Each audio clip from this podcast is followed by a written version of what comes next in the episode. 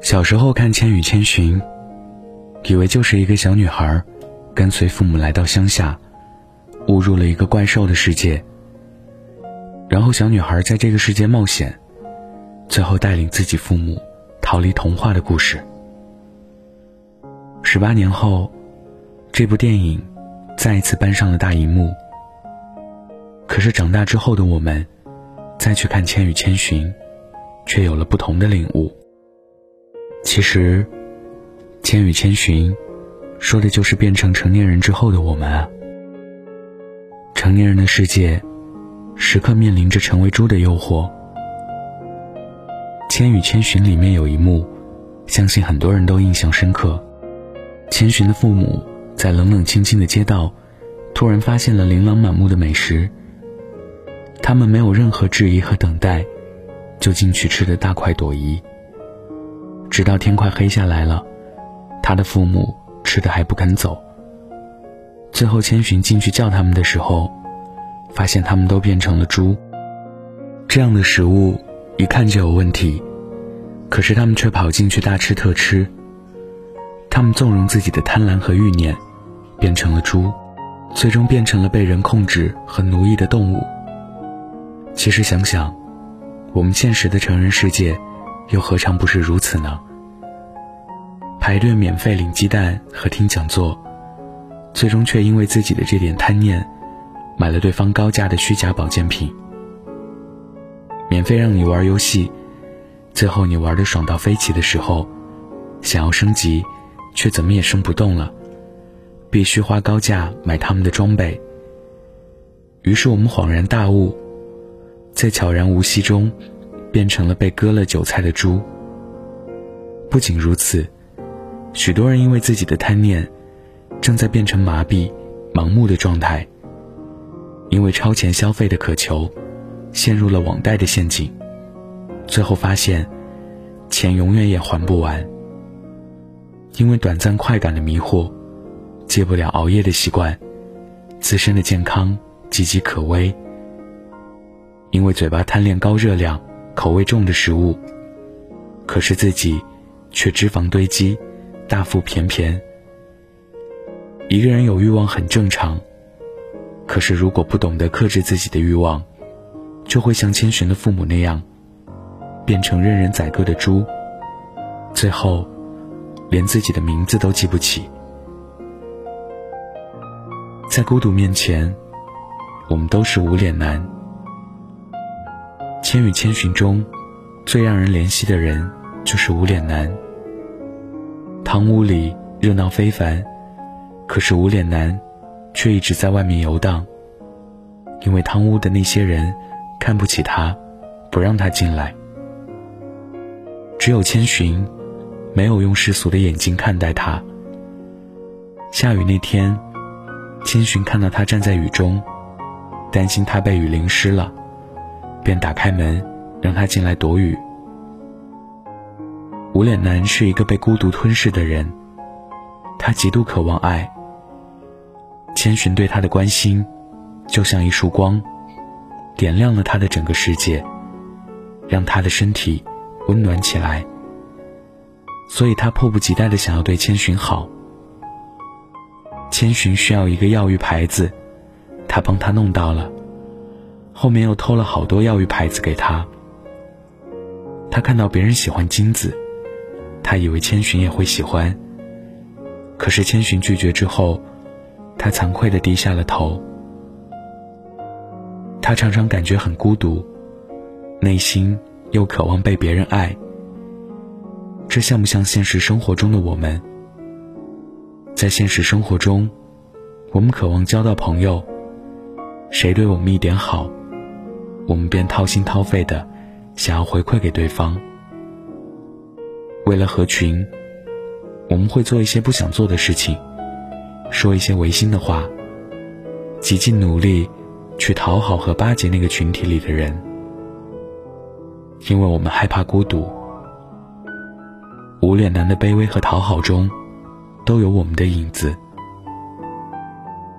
有时候和一个人聊天，我们发给对方消息，他很久才回复，可是我们收到对方的消息，却总是迫不及待大段回复给他。